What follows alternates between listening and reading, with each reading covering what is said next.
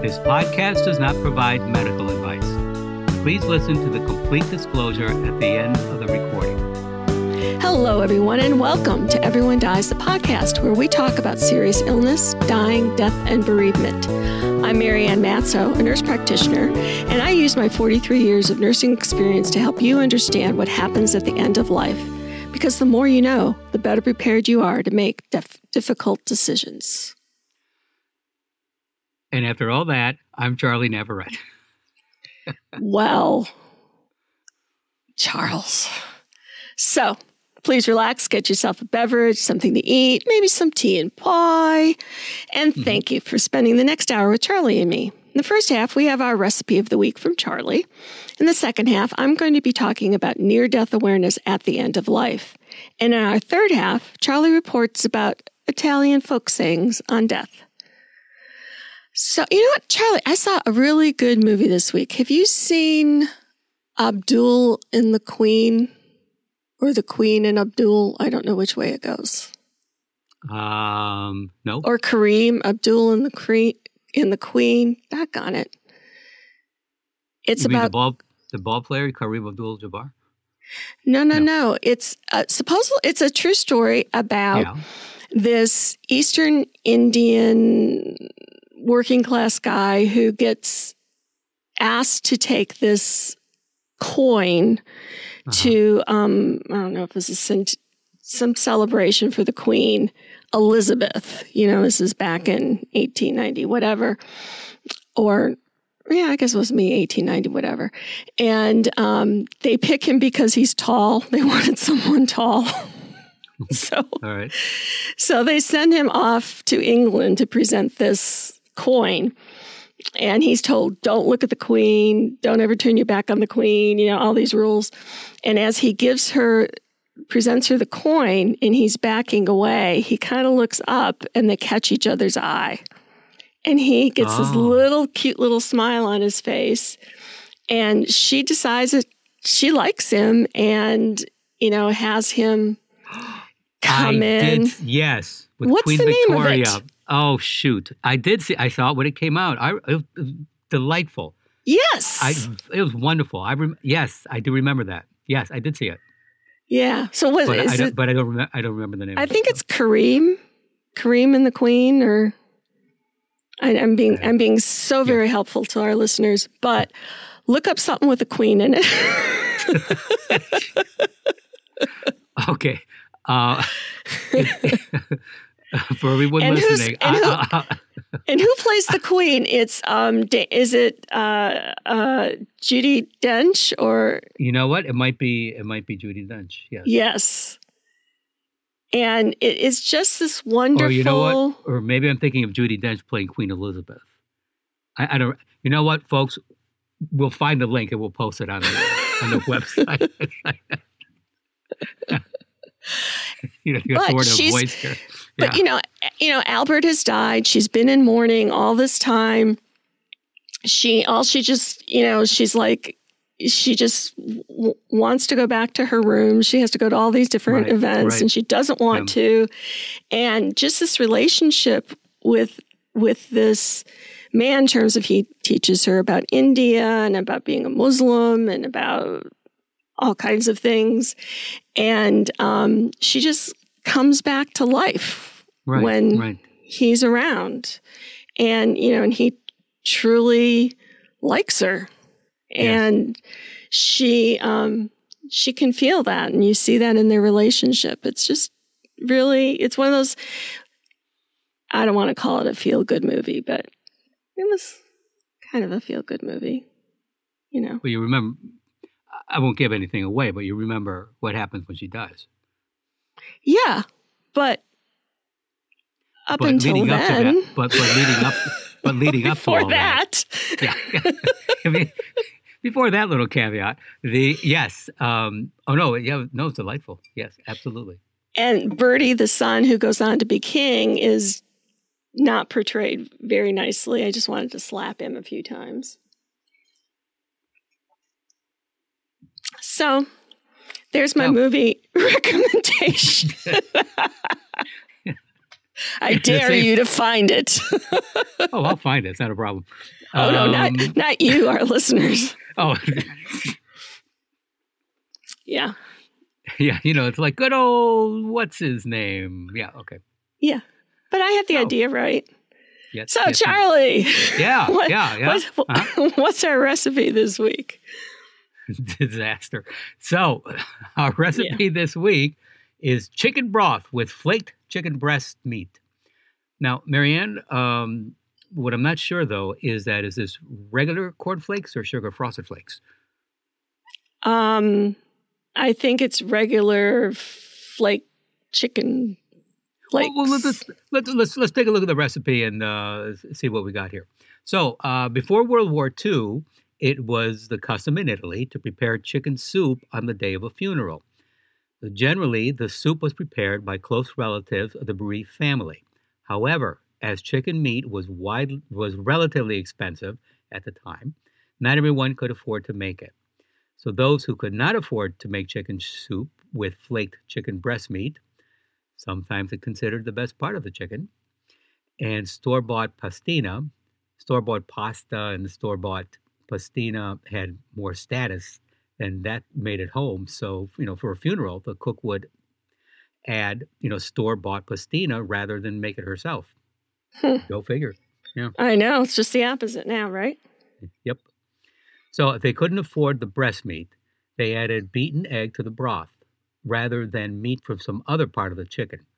Using meat from the thigh or leg of the chicken would have been okay to make the broth, but it would not have been okay to serve it because the meat, which was not as tasty as breast meat and not as easily flaked, would have been seen as disrespectful. You know, I you hmm? got to think yes. that only the Italians, and I'm Italian, so I guess I can say this, would find a part of the chicken to be disrespectful to serve. I mean, you know. I don't know. I, I wonder though if it's uh, disrespectful like all the time or maybe just specifically for a funeral. I think it's specifically for the funeral. That would make sense though. So with that, uh, eggs had more status, and you know about the dark meat. Eggs had more status than dark meat. The poorest of the poor, especially those relatives that were not next of kin, or you would prefer to have as not next of kin, would offer the bereaved any food they had on hand, including pasta fazool, basically pasta and beans, which was better than nothing. It was assumed that since the family had experienced a death, they should be given food. Firstly, because they understood that if a family had to take care of a funeral, they would not have the time or energy to cook. Secondly, it was a way to show their love and support in a time of sorrow. Because food mm-hmm. is always comforting. Um, yes, it is. well, no, no, no. I only, I only, no. I just, I just remember with comfort. I just remember there were times when I would pig out on something, and it wasn't that I was enjoying it. It was, you know, look in hindsight, I see that now. Mm-hmm. It was more i don't know it was a, a, breakup with a girlfriend or i did very poorly on a test when i could have done better you know some more emotional thing and i took care of that emotion by uh, making no not a piggy of myself but by you know making a pig of myself and just eating trying to soothe that um, that emotion that yeah emo- emotional eating people yes. uh, do emotional yes. drinking people do emotional sleeping I suppose you have emotional sex. I don't know. There's lots of ways to use things that yes. they're not intended for for comfort. oh, so true. Shall I go on? that's right. I'll, I'll pick up from here. So, so for that recipe, please go to our webpage, not only for the recipe, but additional resources for this program. We hope you will follow us on Facebook and Instagram. Kindly remember to rate and review this podcast because, as a nonprofit, we are dependent on the kindness of strangers. We always appreciate your donations.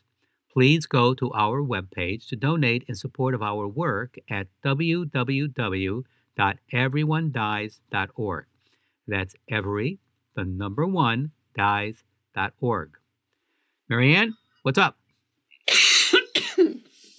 Thanks, Charlie, for the recipe and your disclosure about your emotional eating. So, switch gears a little bit. Uh, we're going to mm-hmm. talk, or I'm going to talk about uh, near death awareness. Uh, so, near death awareness is a term to describe a dying person's experiences of the dying process. And so it just refers to the variety of experiences that people can have, like end of life dreams or end of life visions. Um, this awareness can include visions of past dead relatives or friends, religious figures. Um, they might use visionary language pertaining to travel. I, I, used to always be very struck when patients would say, "I've I've got to go. I've got to catch a train. I've got to go on a trip. I, have got to get packing." You know, and we've talked in previous shows about. Um, I think it was last week about uh, terminal agitation. People get agitated at the end of life. So I've right, seen right, this right. sort of near death awareness interact with the agitation because it's like, I got to go. I, I, you know, they they get very anxious because there's this trip coming up and they don't want to miss their flight or their car or whatever it is. Um, there's been research that has documented that these deathbed visions um, typically result in people having a more peaceful death. So there might be those, you know, listeners who think, "Oh my god, they're talking about leaving or going on a train and you and you feel this urge to say no no dad that's not what's happening you know you're you're here in the room with you know George and Frank and everybody else and really that's not what, what we want to do we want you know kind of walk that walk with them. And we'll, I'll talk a little bit more about that in a minute. So um, the information comes primarily from anecdotes and a few case studies that suggest about 50 to 60% of patients are going to experience some form of near death awareness prior to their death. So that's a hmm. lot of people. I mean, that's, yeah. you know, pretty common. Um, the language that patients use to communicate near death awareness may be symbolic. Um, and if you, as the caretaker, are not aware that the near death awareness can occur, patients might be ignored. They might be treated in a in a condescending manner or inappropriately medicated because you think, oh my God, they're having delirium. So, family, friends, and also the healthcare practitioners themselves may respond with annoyance, frustration, or fear. And this in turn can cause isolation for the person who's dying, um, more suffering, and impair the dying person's ability to communicate meaningful experiences at the end of life.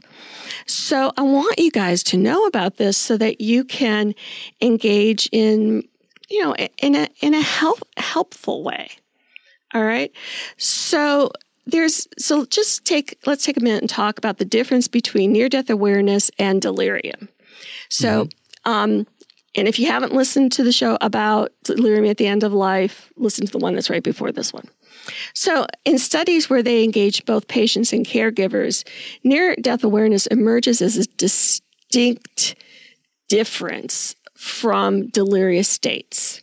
In general, as opposed to hallucinations or delirium, near death awareness occurs with a clear consciousness. They're, they're reported with clarity, with detail, with organization, and they often have feelings of comfort rather than distress. It doesn't scare the dying person who's having them. It's yeah. like, oh, my mom is here, and that's comforting to them. And when they talk like that, I know, I mean, as, as a hospice nurse, I've had that experience where it's like, okay, I don't see your mom here. But, you know, you don't want to say that or imply that. What you want to do is say, that must be so nice. How's she looking?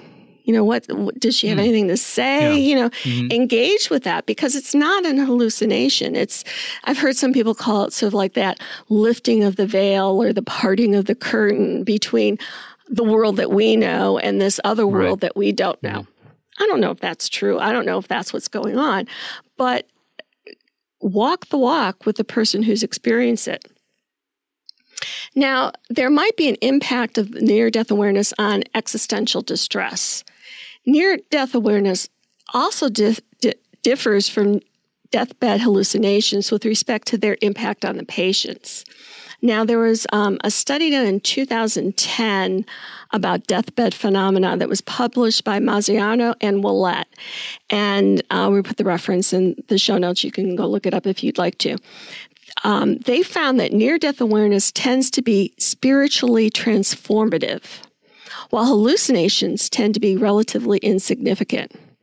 In addition, deaths include including near death awareness, are more frequently calm and peaceful than our deaths without such experiences. Near death awareness have been distinctly observed as to affect positively the quality of the dying process. So, what is this near death phenomena that I'm talking about here? The recognition of near death awareness requires attentive listening family, friends, and caregivers can help decipher near death awareness type messages. The content of the experience often will be based on cultural background, but several common um, experiences related to near death awareness have been described. So let me tell you about those. There's dreams, which occur while people are asleep, and visions, which occur while people are awake. And they might feature comforting presence of the deceased, living loved ones, as well as unknown individuals, and are described by dying patients as having a high degree of um, vividness, recall, and reality. Now, when I was living in New Hampshire, I had a friend who um, told me this story, and the house behind her had a little boy, and uh-huh. well, let's call him Timmy, um, who was dying and hmm. had died that day.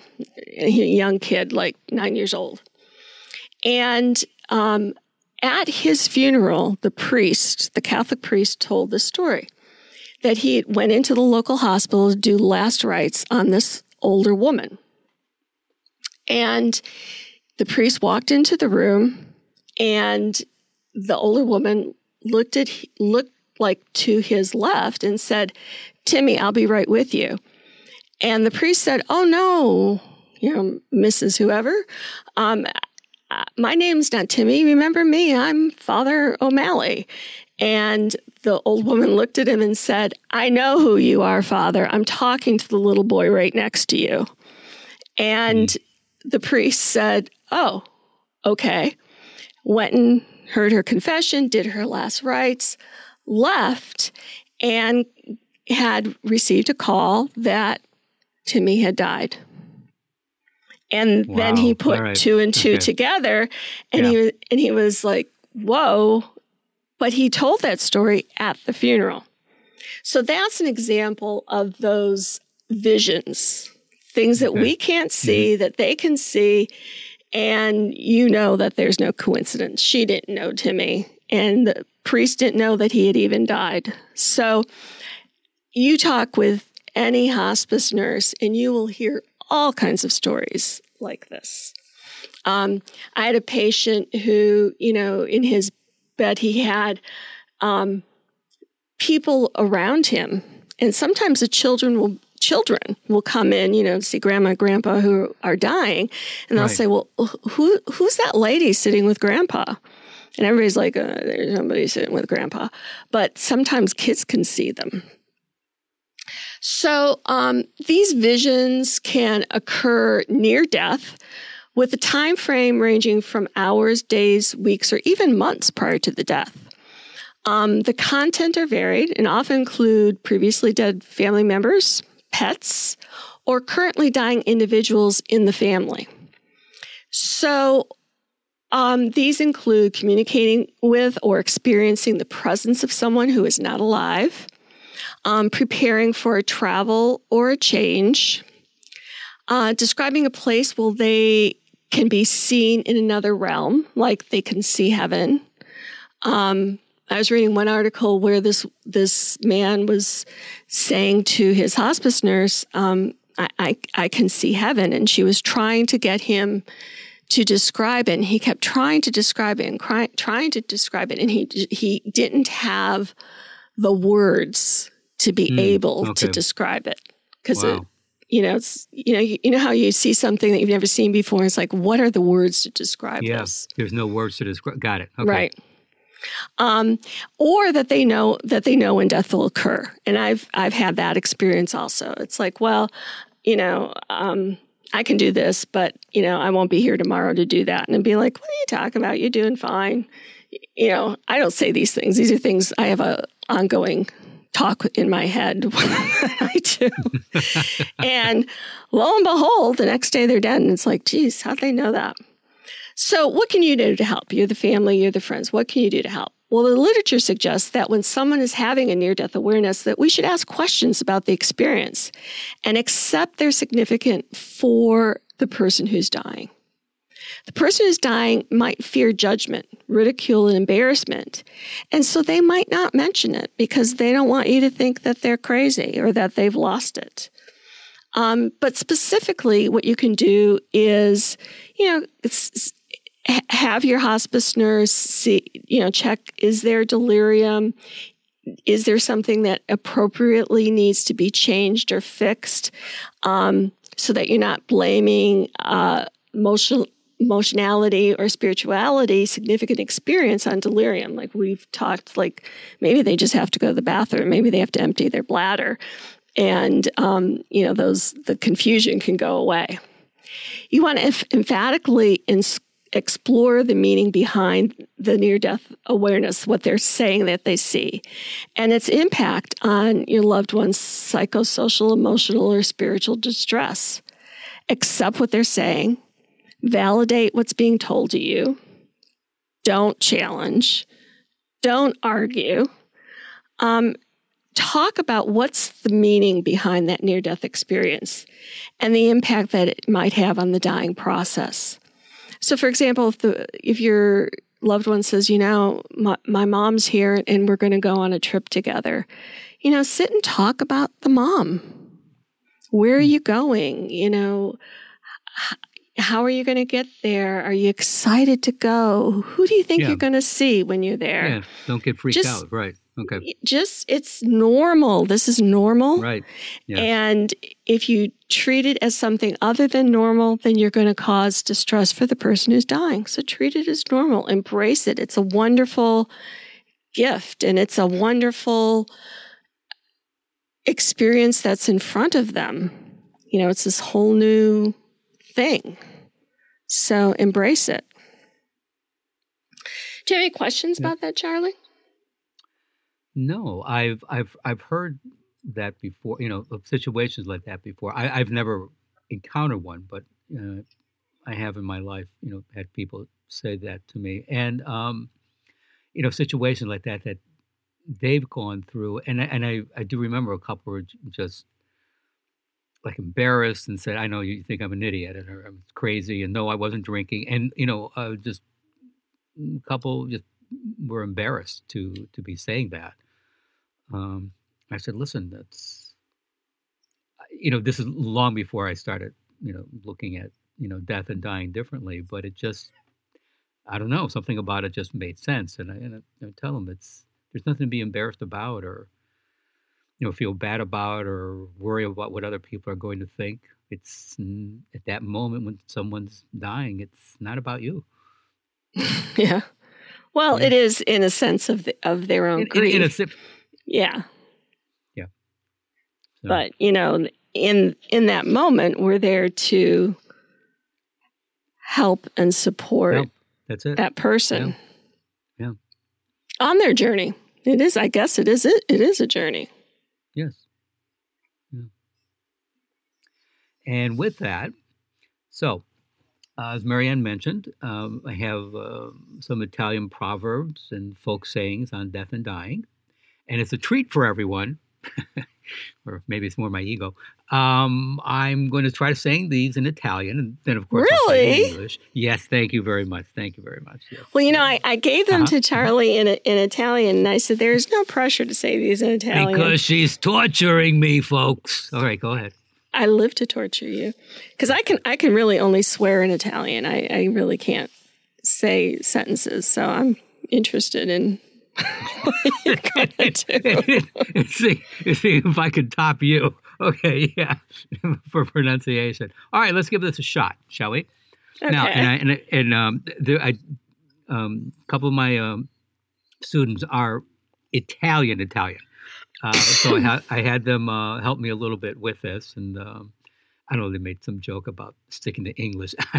I'm sure something got lost in the translation when they were saying that to me. All right, so here We're we go. not. We're not. Uh, yeah, probably not. In Italian, oggi in figura, domani in sepoltura. Ooh, In English, thank you very much. Very sexy, right? it oggi is. in figura, domani in sepoltura, which in English means today in person, tomorrow in a grave. It really sounds better in Italian, doesn't it? I'm trying to think what what doesn't sound better in Italian. So, yeah, that's Yeah. true. yeah. La morte mi troverà vivo. Death will find me alive.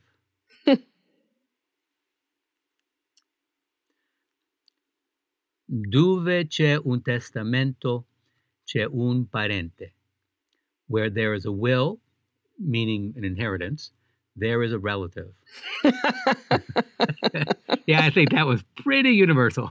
So, I, I think you should like remember these lines and just like if you're in a bar or something, just you know, go up to a woman and say, they're not going to know, but it sounds great.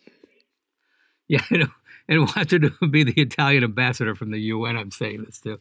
All right, yeah, fine. that'd be good. Then she'll security. La speranza alla l'ultima a morir. No, wait, a morir? Morir. It doesn't matter. I'm butchering this anyways. La speranza a la última a morir. Hope is the last thing to die. Mm, true, Yes. huh? Mm. Oh, this one. Um, a tutto se reparo, menus a morti e a casa nagina. Avanagila, Avanagila. Da, da, da, da, da, da, da. Okay, um, yeah, why don't we uh, just, well, so that means there is a remedy for everything except death and idiocy. and speaking of idiocy, how about if I just stop uh, the Italian and let me just move on in English? Okay. But I Bad gra- appreciate the effort. Thank you very much. Thank you. Thank you. I'll be here all week. Uh, bad grass never dies, meaning basically bad people are the last to die, or the wicked live long and prosper. Or only the good die young. Thank you, Billy Joel. That oh, you know what? That's I was just thinking. There's something that. Thank you. That's what I was just trying to remember. Thank you. Okay. That's because because Mhm. we have a mind meld, you know? I thought it was because because because the wonderful Wizard of Oz. Because, but I guess not. He who lives with hope dies singing. Hmm. Next. Graves are filled with after the fact wisdom. Basically, hindsight is always 2020 vision. Mhm. Until we die, anything and everything can happen. True. Yep. If death had a sense of decency, he would take the first ones first. Meaning, if death had a sense of decency, he would take the old people first and leave the young ones alone. Mm. Which uh, doesn't work that way. Well, it's because we're old and we don't want to go either. Well, yeah. Against love and death, there is no point in being strong. Meaning, it's useless to fight love and death because you ain't going to win. Mm-hmm. And last, not least, but I'm sure everyone's happy this is the last one. One lives and does not want to see more celebration in heaven. Meaning, even though heaven is supposed to be a great place and those who are there will celebrate one's arrival and no reservation is necessary, it's best to escape death and live it up on earth. Oompa. Oompa. And with that, that's it for this week's show. Thank you for listening. Please stay tuned for the continuing escapades of Everyone Dies. This is Charlie Navarrete, wondering if death becomes you. And I'm Marian Matzo, and we'll see you next week. Remember, don't serve the dark meat of the chicken at the funeral, mm-hmm, mm-hmm, and mm-hmm. every day is a gift. Ciao. This podcast does not provide medical advice. All discussion on this podcast, such as treatments, dosages, outcomes, charts, patient profiles, advice, messages, and any other discussion, are for informational purposes only and are not a substitute for professional medical advice or treatment. Always seek the advice of your primary care practitioner or other qualified health providers with any questions that you may have regarding your health. Never disregard professional medical advice or delay in seeking it because of something you have heard from this podcast. If you think you may have a medical emergency, call your doctor or 911 immediately. Everyone Dies does not recommend or endorse any specific tests, practitioners, products, procedures, opinions, or other information that may be mentioned in this podcast. Reliance on any information provided in this podcast by persons appearing on this podcast at the invitation of Everyone Dies or by other members is solely at your own risk.